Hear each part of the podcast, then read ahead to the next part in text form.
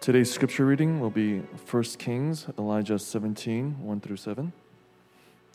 Now Elijah the Tishbite of Tishbe in Gilead said, in, said to Ahab, As the Lord of God of Israel lives, before whom I stand, there shall be neither dew nor rain these years, except by my word. And the word of the Lord came to him Depart from here and turn eastward and hide yourself by the brook Cherith which is east of the Jordan. You shall drink from the brook, and I have commanded the ravens to feed you there. So he went and did according to the word of the Lord. He went and lived by the brook Cherith, that is east of the Jordan. And, he, and the ravens brought him bread and meat in the morning, and bread and meat in the evening, and he drank from the brook.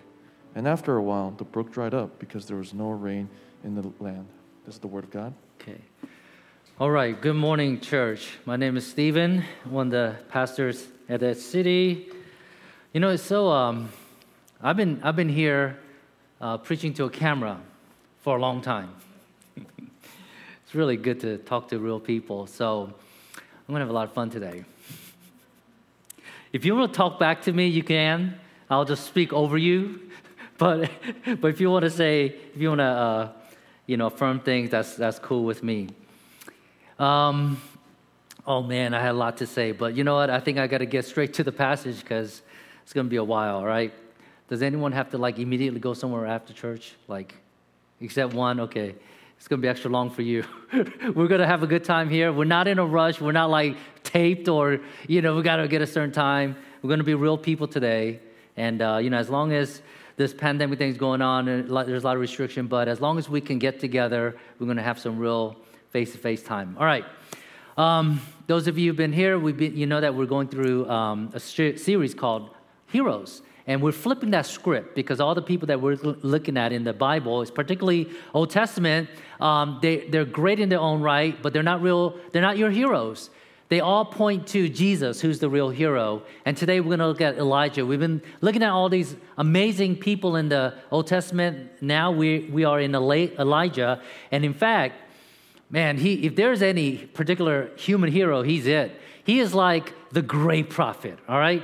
If you think about Elijah, he plays a very significant role in the whole Bible, not only the Old Testament, and we're going to share some of that today, but in the New Testament too. If you remember um, uh, the Gospels, the first three gospels matthew mark luke they in the middle of the, of the gospel what you find is this thing called the transfiguration. In a sense jesus uh, uh, takes uh, peter james john to the mountain you know and then he just flexes his divine muscle. That's my interpretation. And then his glory just and lo and behold who do you see? You see jesus in the middle and then you see moses and Elijah is there. Out of all the people in the Bible, we get how Moses is there, but Elijah's there too. So this uh, uh, Elijah is kind of significant, you know? So, so the question is, what is it about Elijah that he has the privilege to be next to Jesus and Moses, you know? Well, um, I had a difficult time trying to choose which passage to preach on because because Elijah, I'm telling you, he is he is huge in the Old Testament because he usually there's like maybe a couple of blurs about some of these people, but for Elijah, there's eight chapters from First Kings chapter 17, what David read today, all the way to the end of First Kings, and then uh, to Second Kings, the next book, up to chapter two. So that's eight chapters is where Elijah is is uh, his narratives there. And uh, if you have, if you just do a cursory view, review of what Elijah did, man, he did some fantastic things. I mean, uh, some people are going to preach on uh, this topic today, where uh, Mount Carmel, where he is fighting against uh, 450 Baal prophets versus one guy, and he destroys them. And then you see miracles and miracles and all kinds of things that he does uh, in between. And the, and, and the climax of Elijah, do you remember this? The guy doesn't die. he just gets whisked into heaven in a whirlwind. So, you know, there's a lot of stuff that we can uh, talk about. And uh, so, so I had a hard time figuring out what we talk about. So I decided to just go in the beginning. That's why in chapter 17, just want to give you the introduction who Elijah is. And I think we glean a lot of things from his life. Um, you know, Pastor Finn mentioned when he was talk, speaking about uh, Rehoboam, remember? Rehoboam is not popular because, again, I don't know if you have any friends who are Rehoboams, and because he didn't end very well. I would assume you will know a lot of Elijahs. We know some celebrities and maybe athletes who are Elijahs. And because he ends really well. That's a very popular name. And if you have kids, uh, in the future now you may want to call him elijah because he that's, that's a great name to have all right um, all right. So anyway, let me um, uh, uh, uh, go through this message this way. I, I like points. I like three points. I want, I want to talk about the context of Elijah, uh, so we can see how he got into this picture. After we see the context, um, I want to show you that he had to get trained to do ministry. And here's the thing: after you get trained, God just doesn't release him. You know what happens after training? A test. So let's look at that. So we're going to see his context, we're going to see the, how he got trained, and also the testing. And after he got tested, then he was released for ministry. All right, number one, the context of Elijah. Now, before Elijah came on the scene, um, he was uh, there because there was another king called Ahab. He was reigning in northern kingdom. And again, if you remember last week and the weeks before, after Solomon, uh, the, the kingdom Israel has been split into two. Jeroboam took the first 10 tribes and he became the king of north. And then um, Rehoboam took the south, which was uh, Judah and Benjamin. So that's the scenario. Now, in the northern kingdom, King Ahab was the king. Now, uh, I want to go back and read a chapter before 17. So let me read some verses towards the end of chapter 16 to help set this context here. All right, uh, verse 30 says Ahab, son of Omri, and that's what we're talking about, he did more evil in the eyes of the Lord than any of those before him. He not only considered it trivial to commit the sins of Jeroboam, son of Nebat, but he also married Jezebel, daughter of Ethbaal, king of the Sidonians, and began to serve other Baals and worship him. Worship him.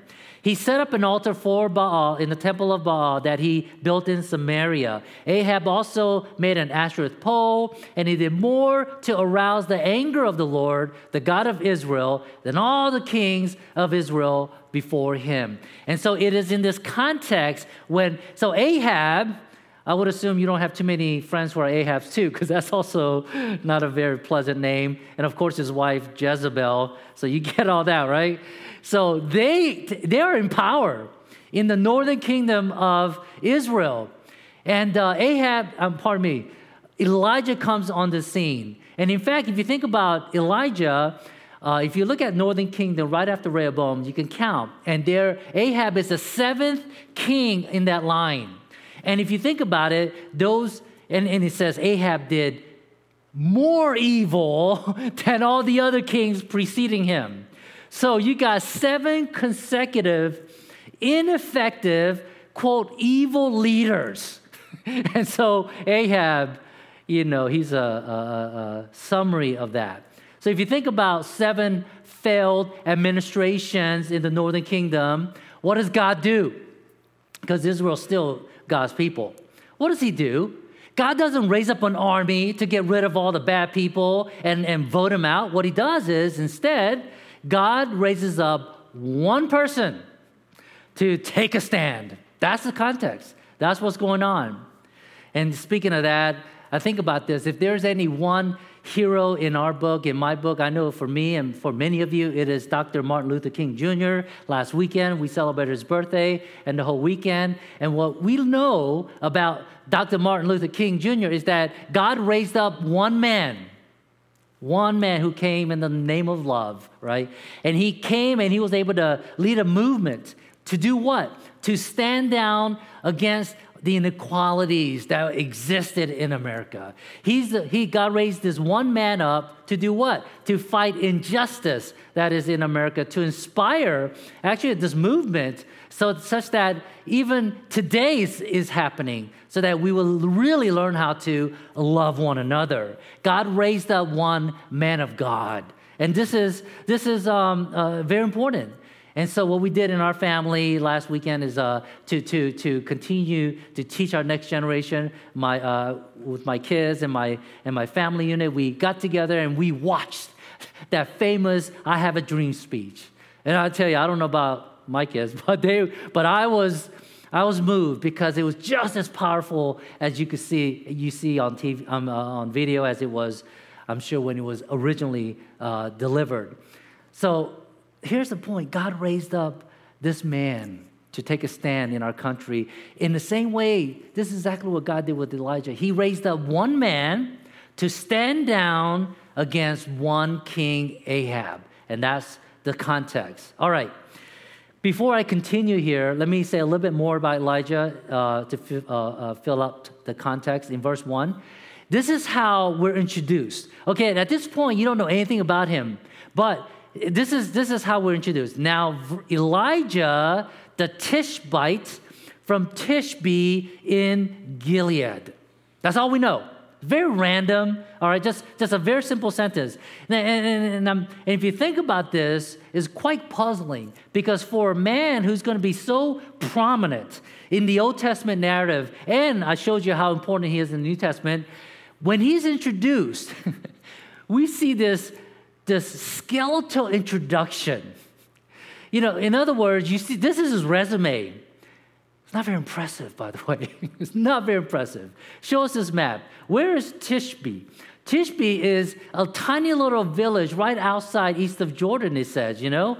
And it's like a country town, a little village called Tishbe. That's why he's a Tishbite.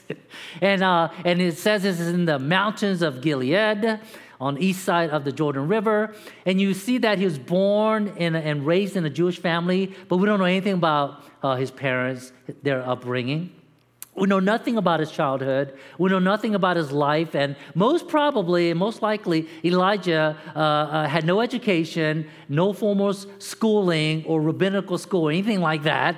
He was in the country, he lived in a village. And then that's all we know about him.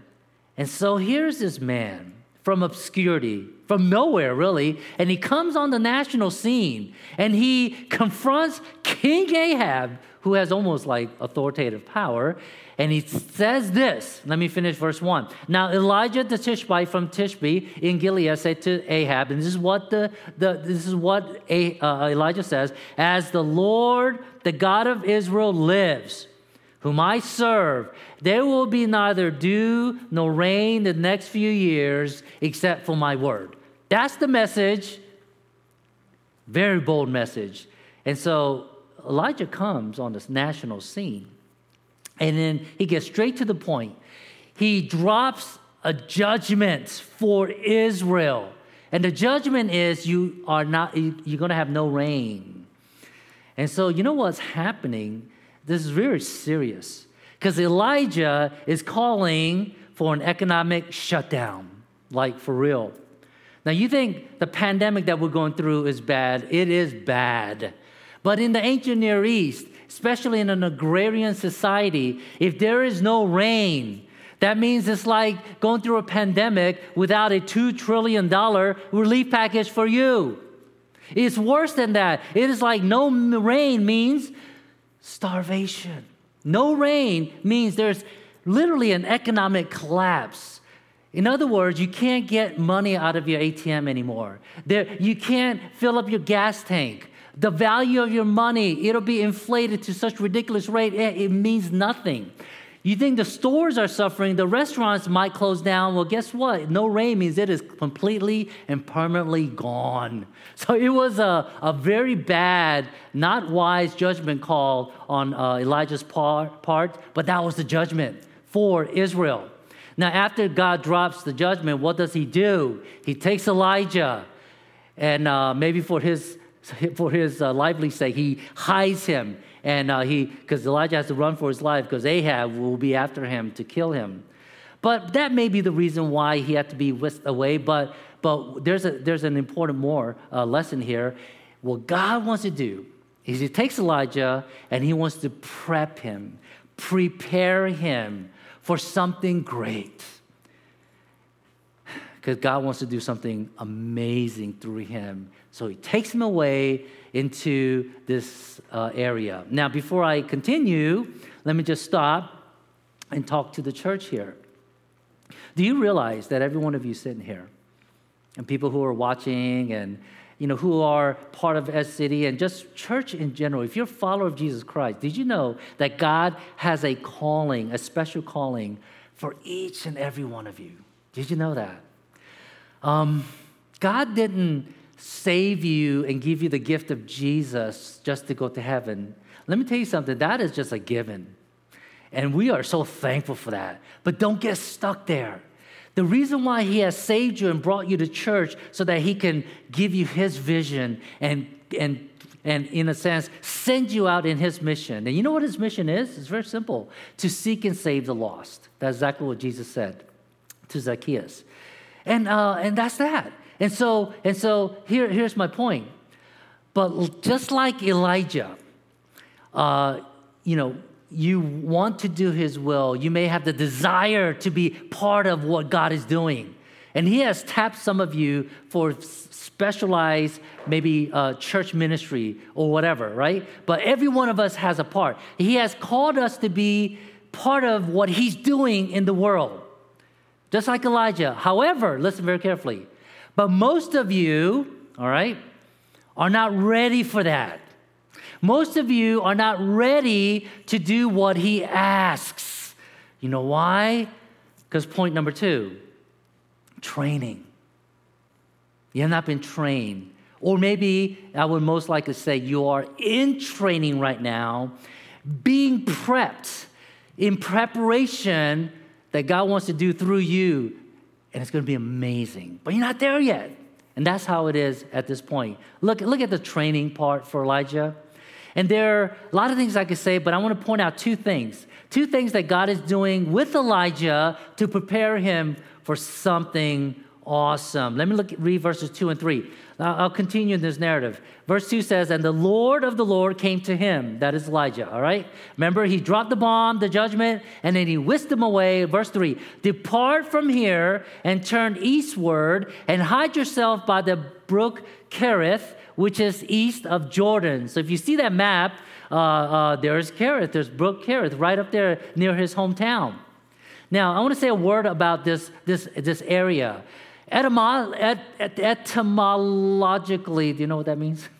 That means if you break down the word, I can't say that word, but anyway, if you break down the word kerith in, in um, Hebrew, what you find is the, the meaning of that word is almost like cut down.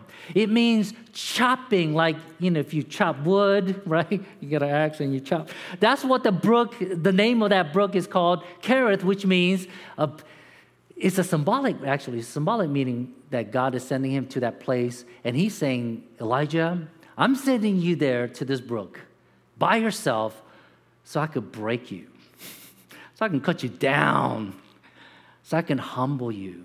Isn't that something? Um, and, and this place that God takes Elijah, it's not a vacation time. We don't even know how long he's supposed to be there. But God said, go. And he goes to this isolated, lonely place. Um, and it's going to be a place of pain. And he's going to be by himself called Kerith. Now, why does God do that? Why does he have to? Isn't there, aren't there better ways to prepare someone to do amazing ministry, like take you to seminary and cloister yourself, study books? I mean, I love that stuff. That's what I did. I love being prepared. It was comfortable and nice. but but the, when, when God does it, it's very different. He takes you to this place of pain, suffering, loneliness, right? Why? Well, the answer is this, is always like this. You can look all throughout the Bible, and what you find is that because He has something significant for you to do, He wants to prepare you. And, and the step one in, in doing something for God is that you got to be broken. Do you hear this? Church, listen, listen very carefully. The reason why I said, yeah, we all want to jump into what God wants us to do. We're all, our hearts are there. You have good hearts. You want to, of course, you want to do God's will. But I said, a lot of us are not ready. And here's why. Listen, as a follower of Jesus, and in fact, I know some of you are experiencing this right now. You're experiencing a lot of setbacks in your life. And you wonder what's going on because you're saying, I know that God has called me. I know God has put me in a certain trajectory, and I'm, and I'm, and I'm doing my best. You know, I hear stuff, I, I'm praying, I'm fasting, I'm serving. You know, I'm doing whatever I need to do, right? Being faithful to God, but I'm not getting the breaks. You know what I mean? God is not opening the doors that I feel like I should be doing What's going on, God? And a lot of you are stuck. Not only that, not only are you being the best Christian as you can, but, but things happen like COVID and you get sick or you're you get health setbacks, you know, and you get poor health and, and so you get anxiety, you get vertigo, maybe you get cancer and you're like, how am I supposed to serve God now? You feel like you feel like God has abandoned you. Hmm? And so, so as you're going through this, because you are so committed to God, and yet nothing's happening, what do you do? Before you give up on God, listen very carefully.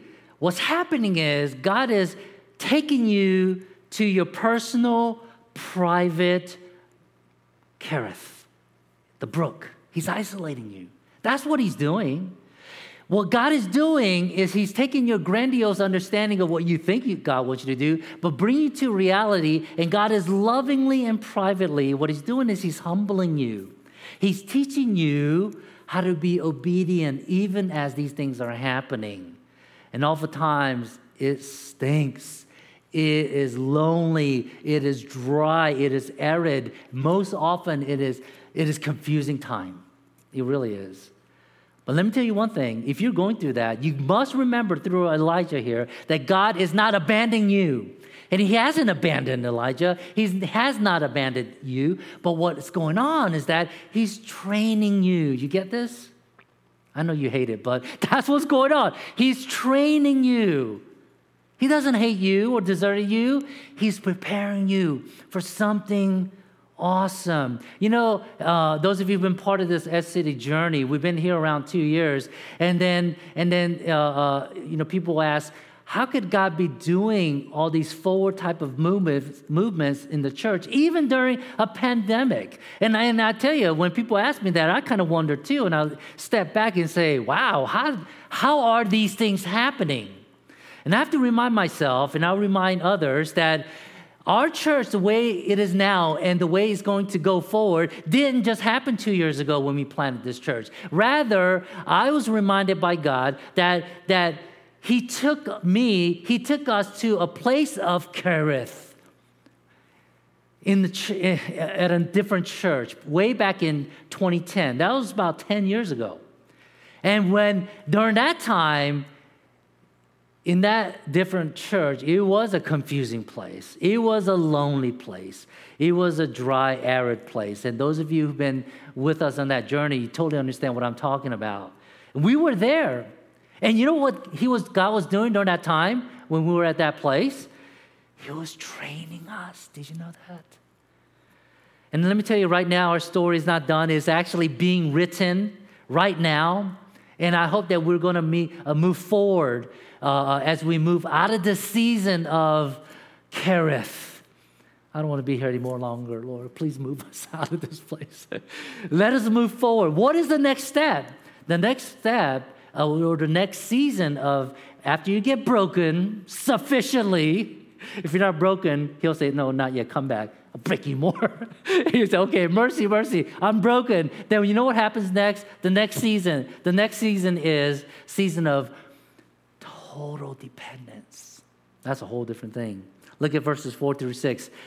He continues, You shall drink from the brook, and I have commanded ravens to feed you there. So he went and did according to the word of the Lord. He went and lived by the brook Kerith. That is the east of the Jordan.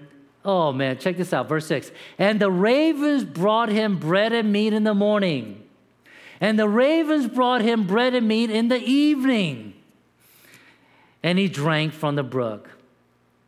Let me tell you something. God created Uber Eats and DoorDash before there was ever one. Right? Where's Hank? Yes? Anyway, I'm not sure if he's here. think about this, man. If you think about this, Elijah had this heavenly catering service. he didn't even order, he, it just was brought to him.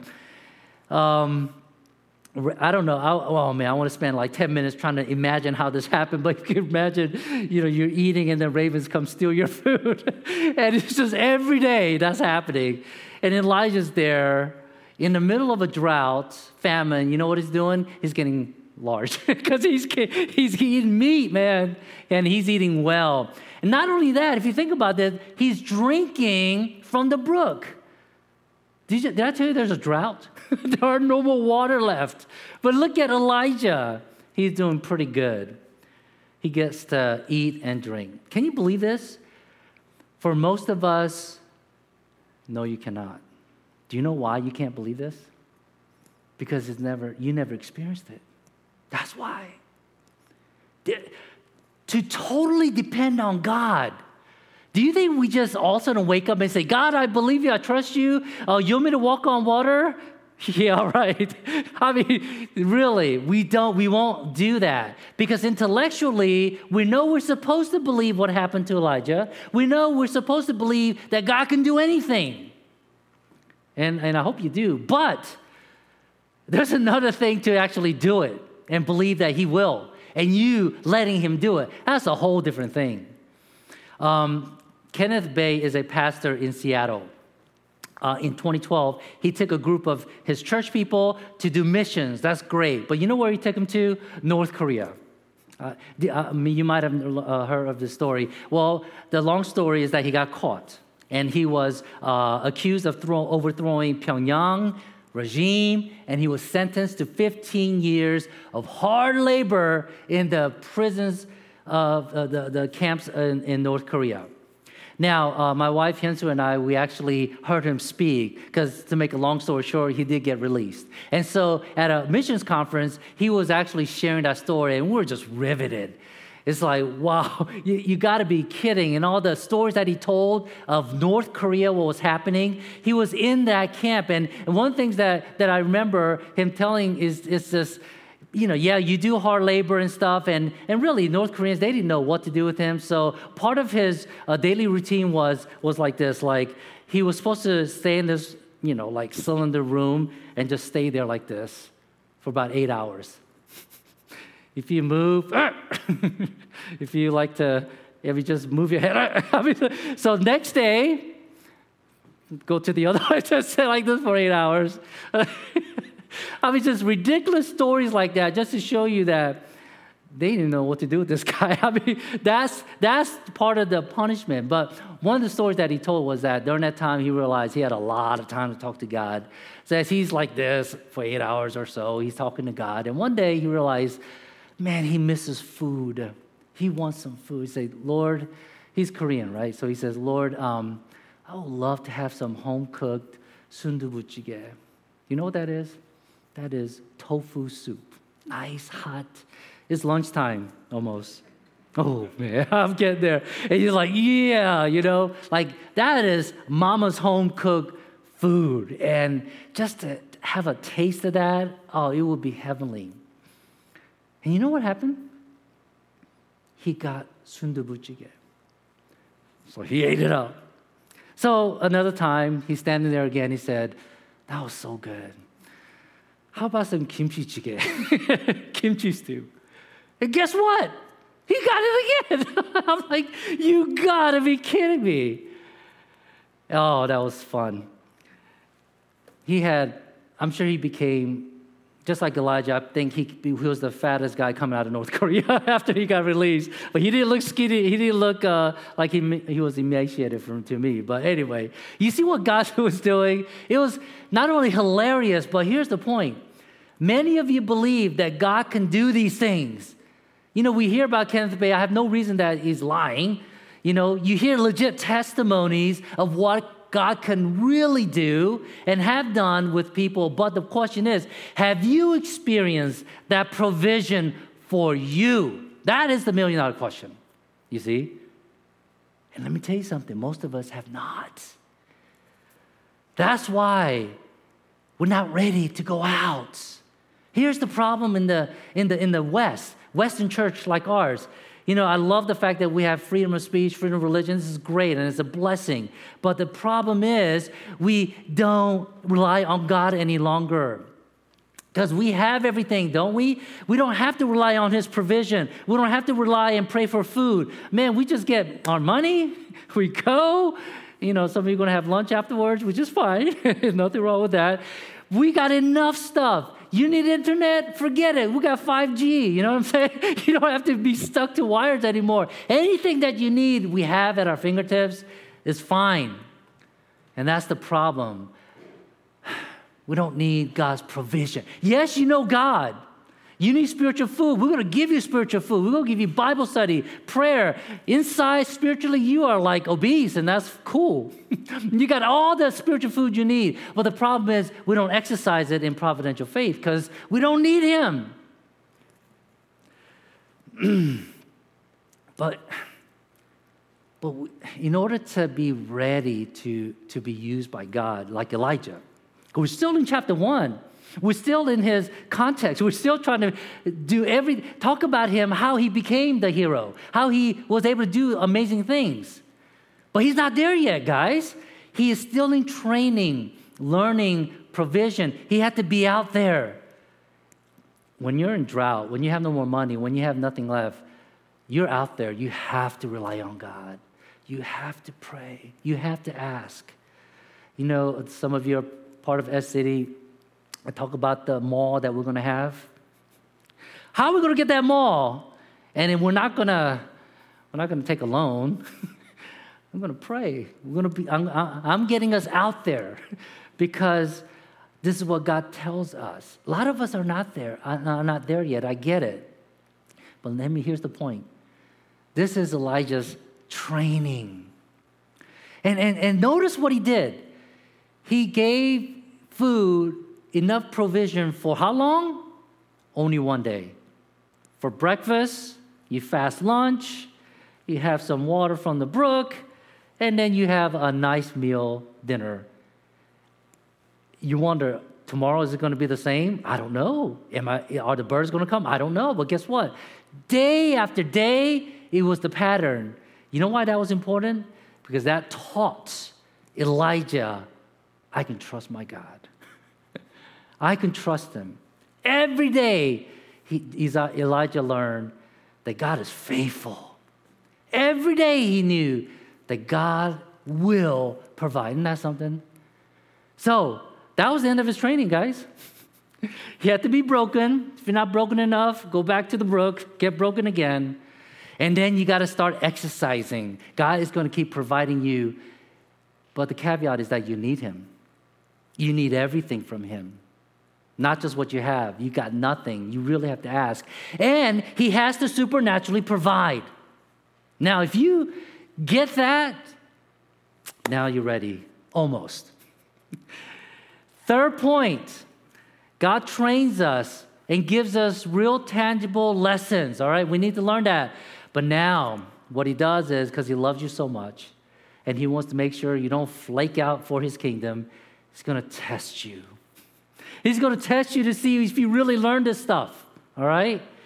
So look at verse 7. And after a while, the brook dried up because there was no rain in the land. Listen, if you always had provisions, money's coming in and food's coming in, life is good, and all of a sudden it stops, what is our first instinct? God, what's wrong with you, right? What is the purpose of God doing this? Why does He sometimes stop the flow of blessing? Why does all of a sudden, when everything's going good, hell happens tomorrow? Why? Why would He source, dry up that source of blessing of, because we all need water. And here's the thing God often causes brooks to dry up. Why? Not that because He doesn't love you, so that He can, he can test you, so you can muster up and have the courage to go where you're supposed to go next. Because without this, you're going to be in that brook forever and ever. You're never going to leave, right? That's just the way it is.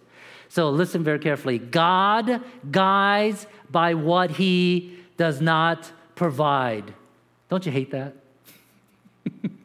you think as long as God provides is good. No, sometimes too much blessing is not good, and God knows that. He loves you so much, He'll stop everything. So He guides you by what He does not provide. Let me tell you something. All right, chapter 17, I didn't do the rest, but I'm going to just fast forward and go through the rest of the stories because this is what testing looks like. In the rest of the story, show the map. So now he's at brook. You know where God, because there's no more water there. He tells God, uh, Elijah to go to Zarephath, which is the north side. And as he is going to Zarephath, he, uh, he sees a woman who's collecting sticks. All right? And so God tells him, all right? And then he says, um, um, so, so, so Elijah goes to the woman and says, Can you? I'm hungry. First thing, I'm hungry because he's been eating this whole time, you know. Oh, I'm hungry. Can you make me some cake? And this lady's like, anyway, she could say a lot of things, but what she said nicely in the Bible is that I want to have enough flour, I want to have enough oil to left because, you know, by the way, we're all in a famine, right? I'm just to get, get the sticks. I'm just to cook one more cake for me and my son. And after that, we'll have no more food left, and we're just to wait to die. All right? And Elijah says, Okay, but before you die, can you just make me cake first? And if you have anything left, then you feed you and your son. And by the way, if you do that, your flour will never run out. The oil will never run out. And to make a very long story short, she actually did it. She, she went back, she made uh, his portion, he ate it, probably gobbled it down. And the thing was, it never ran out. The time, we don't know how long it was, but it was enough length of time to say, wow, God does provide. All right? Um, how, how, does that, how does that happen? Elijah actually, by faith, was able to speak that truth. Isn't that amazing? I mean, I don't know if you and I would have the guts to do that. I mean, if I were Kenneth Bae, I think I would, because I've experienced it. But right now, I don't know that length of hunger or to the extent of hunger that can still ask God uh, for you to sacrifice your stuff for me so that God could bless you. I'm not sure if I could do that. But if you experienced it, if I experienced it, just like Kenneth Bae did and Elijah, you can. But see, that's testing, right? Uh, another time later, after the testing, you're like, woohoo, I'm good, I got faith, I can go. God says, no. Check this out. The widow and the son, who's been eating very well, all of a sudden the son gets sick, and you know what he does? The son dies. Not sick, but D I E D, died, past tense. Now, this is interesting because, because when God was teaching Elijah and training him, there was nothing in the playbook about how to get a dead person alive again. You know what I mean? There was no, like, this is completely new. Elijah never had training for this. So, what does he do? What we find towards the end of 1 Kings chapter 17 is that he, you know, he has to be cool. He's the, he's the prophet. He calmly brings the son to the upper room and then he, you know, asked to be alone, asked the woman to leave. And then in verse 20, he freaks out. Look at verse 20. And he cried to the Lord, Oh Lord my God, you have brought calamity upon the widow with whom I sojourn by killing her son. He said, God, you killed the son. What's wrong with you? Right? I mean, think about this. God has provided all this all your all the time, and you're learning, you're getting humbled. He's provided you, showed you miracles, and something like this happened, and you say, God, what's wrong with you? I'm gonna leave you. Would you? A lot of people have, because they couldn't understand. I mean, like, you know, okay, uh, you know, you lose, you lose that, you lose your house, whatever. But if someone you love dies, now that is where God crosses the line, doesn't he? What are you going to do? A lot of people say, I'm done with Christianity. That's a test, by the way, saints. If you are in Christ and you find these kind of situations, it's not that God hates you or he's trying to do something like punish you from your past sins. No, he's testing you. All those years of prayers, God, I'll follow you everywhere I go fasting, I'll do whatever. Do you, really, will you? Sometimes God loves you so much, these things happen. It's a test. So, what does Elijah do? He stretches himself on the boy. Look at verse 21. Then he stretched upon the child three times. Now, now, you know, this is my own commentary. Again, not only is Elijah freaking out and he just doesn't know what to do, he's making things up. Now, do you know how to get someone uh, who's dead back alive? If you go to a funeral, do you know how to get that person alive? Don't do it, by the way. They'll kick, put you in a mental hospital. but for Elijah, he's like, let me try resting on him. he's just making stuff up because he has nobody taught him how to do this, but he just made stuff up. It's not working. But he finally got it right. He started to pray. He said, Oh Lord, my God, let this child's life come into him again. That's all he needed to do. He just need to pray. He just need to ask God in the same way he did prior to his testing and how God provided everything, right? And guess what happened? Verse 22 And the Lord listened to the voice of Elijah, and the life of the child came into him again, and he revived. That, that's a miracle. Listen, nothing like that has ever happened at that time in the Old Testament. We get a glimpse of that in the, with Lazarus and ultimately Jesus. And ultimately, after that, we will be revived the second resurrection. But that's another story. But this is new. Who taught Elijah how to do this? Nobody. He, had, he was tested. And Elijah, he did okay. This is important. Now, that verse 24 is the last verse in chapter 17. And now, chapter 18, 19, 20, all the way to 2 Kings 2, then you see him rocking. You see him doing some amazing stuff. All right? Let me, let me land this thing because I think I'm really way over. Am I over? Yeah. Hank said, hurry up. this is the second time I listened to this message. I told you the second one's going to be longer than the first. But anyway, I'm almost done. Um, what's the result of this training? The reason why I spend a little time on verse 1, because here's this country boy from Tishba um, obscurity. Now Elijah the Tishbite from Tishbe in Gilead. Random. But now, after all this, what I've shared with you in verse 24, the last verse, look what we see. And the woman said to Elijah, Now I know that you're a man of God. Hmm? You see? And that the word of the Lord is in your mouth is true. So here is before Elijah, just a country guy who had a little bit of faith. Now you see him as the man of God who's going to do some extraordinary things, who's going to stop the drought just by calling it out, by, by uh, fighting 450 Baal prophets and destroying them, by courageously calling out Ahab over and over again, and also his son at the, at the, at the uh, uh dramatic cost of his life and he also was able to disciple and, and provide a successor, Elisha. And ultimately, do you know what happens to Elijah? Like I said, he doesn't die, but he gets um, whisked into heaven in a whirlwind. I mean, you don't just get there overnight, you have to go through some stuff. So, what does all that mean? He is making of a hero. How does that apply to us today? Let me end with one verse in 2 Corinthians 13 5, the Apostle Paul looks at the church in Corinth. And the church in Corinth had the same problem. There were a lot of issues. And they were like, I'm about to desert the faith, you know? A lot of issues in that Corinthian church. And what Paul says towards the end, Paul says this Church, examine yourselves to see whether you are in the faith. Do you really have faith? Examine yourself. He says, test yourselves.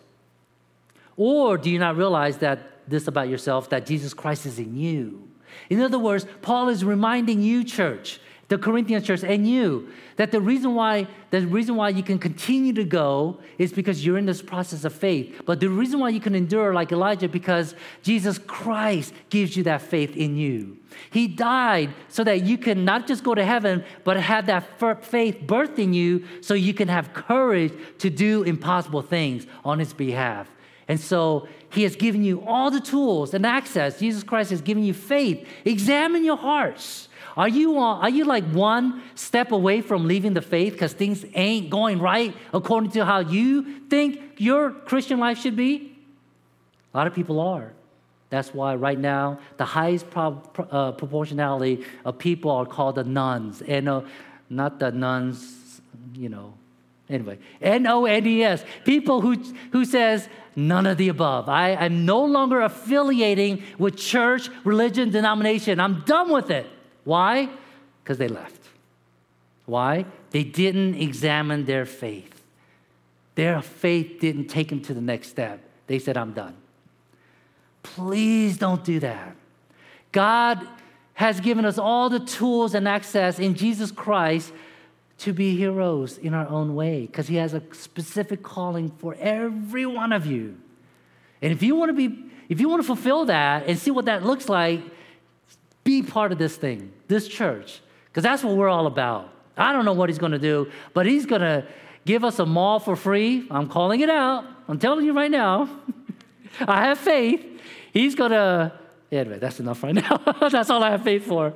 Do you know what I mean? He's going to, I don't know what he's going to, you guys are going to, ooh, man, I wish I could prophesy. I want to see presidents come out of this place. Thank you, Kamala Harris. I want to see more people of color becoming presidents and all that, right? I mean, you guys are going to be incredible move, people of uh, create movements, be part of movements, and, and change the world. First, we start with Nassau County. You're going to serve like you never did before. You're going to love and pray. And, and this place can be the most diverse. People are going to know that we're uh, Christians by the way we love one another.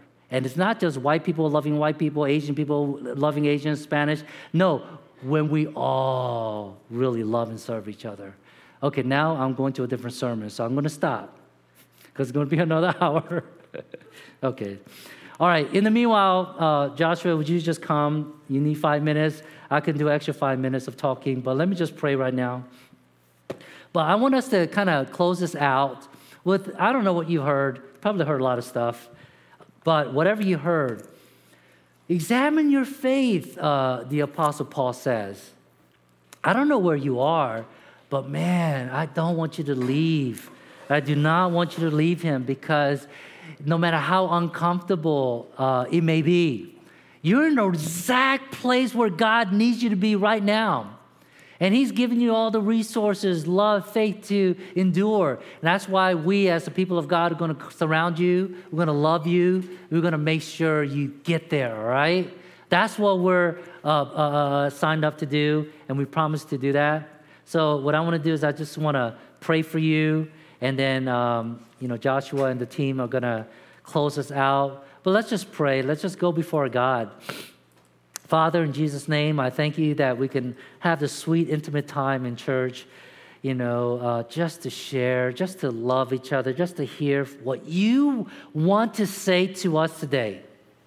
What is it, are you saying, oh God? Some people are, are, are like Elijah and saying, Man, I'm so glad I, I'm, I'm exercising my faith. Others are just the beginning of the journey and wondering what's going to look like. But Lord, I, I assume there's a lot in the middle of that journey who are being tested right now and so utterly confused of why they are going through what they're going through right now. And they're confused. They don't know what to do. They might leave the faith. They might just play games and they're not going to be 100% in for you. I pray, oh God, would you have mercy on them? Would you uh, provide what they need at this point? Would you even supernaturally come upon them and reveal yourself to them, whoever they are? Thank you, God, that uh, you are faithful. You have, you have showed us without a shadow of a doubt that your provision for our church is more than what we could ever, ever comprehend. And you've done that over and over again. And we thank you for that. Instill in us that faith. Jesus, give us that faith. It's a gift that comes from you. Give it to us so that we can do amazing things for you because that's what you want us to do. Thank you, Father, for this gift of salvation, this gift of faith that we could spread it and share with everyone that we meet. Lord, restore us, revive us today from death to life. In Jesus' name we pray.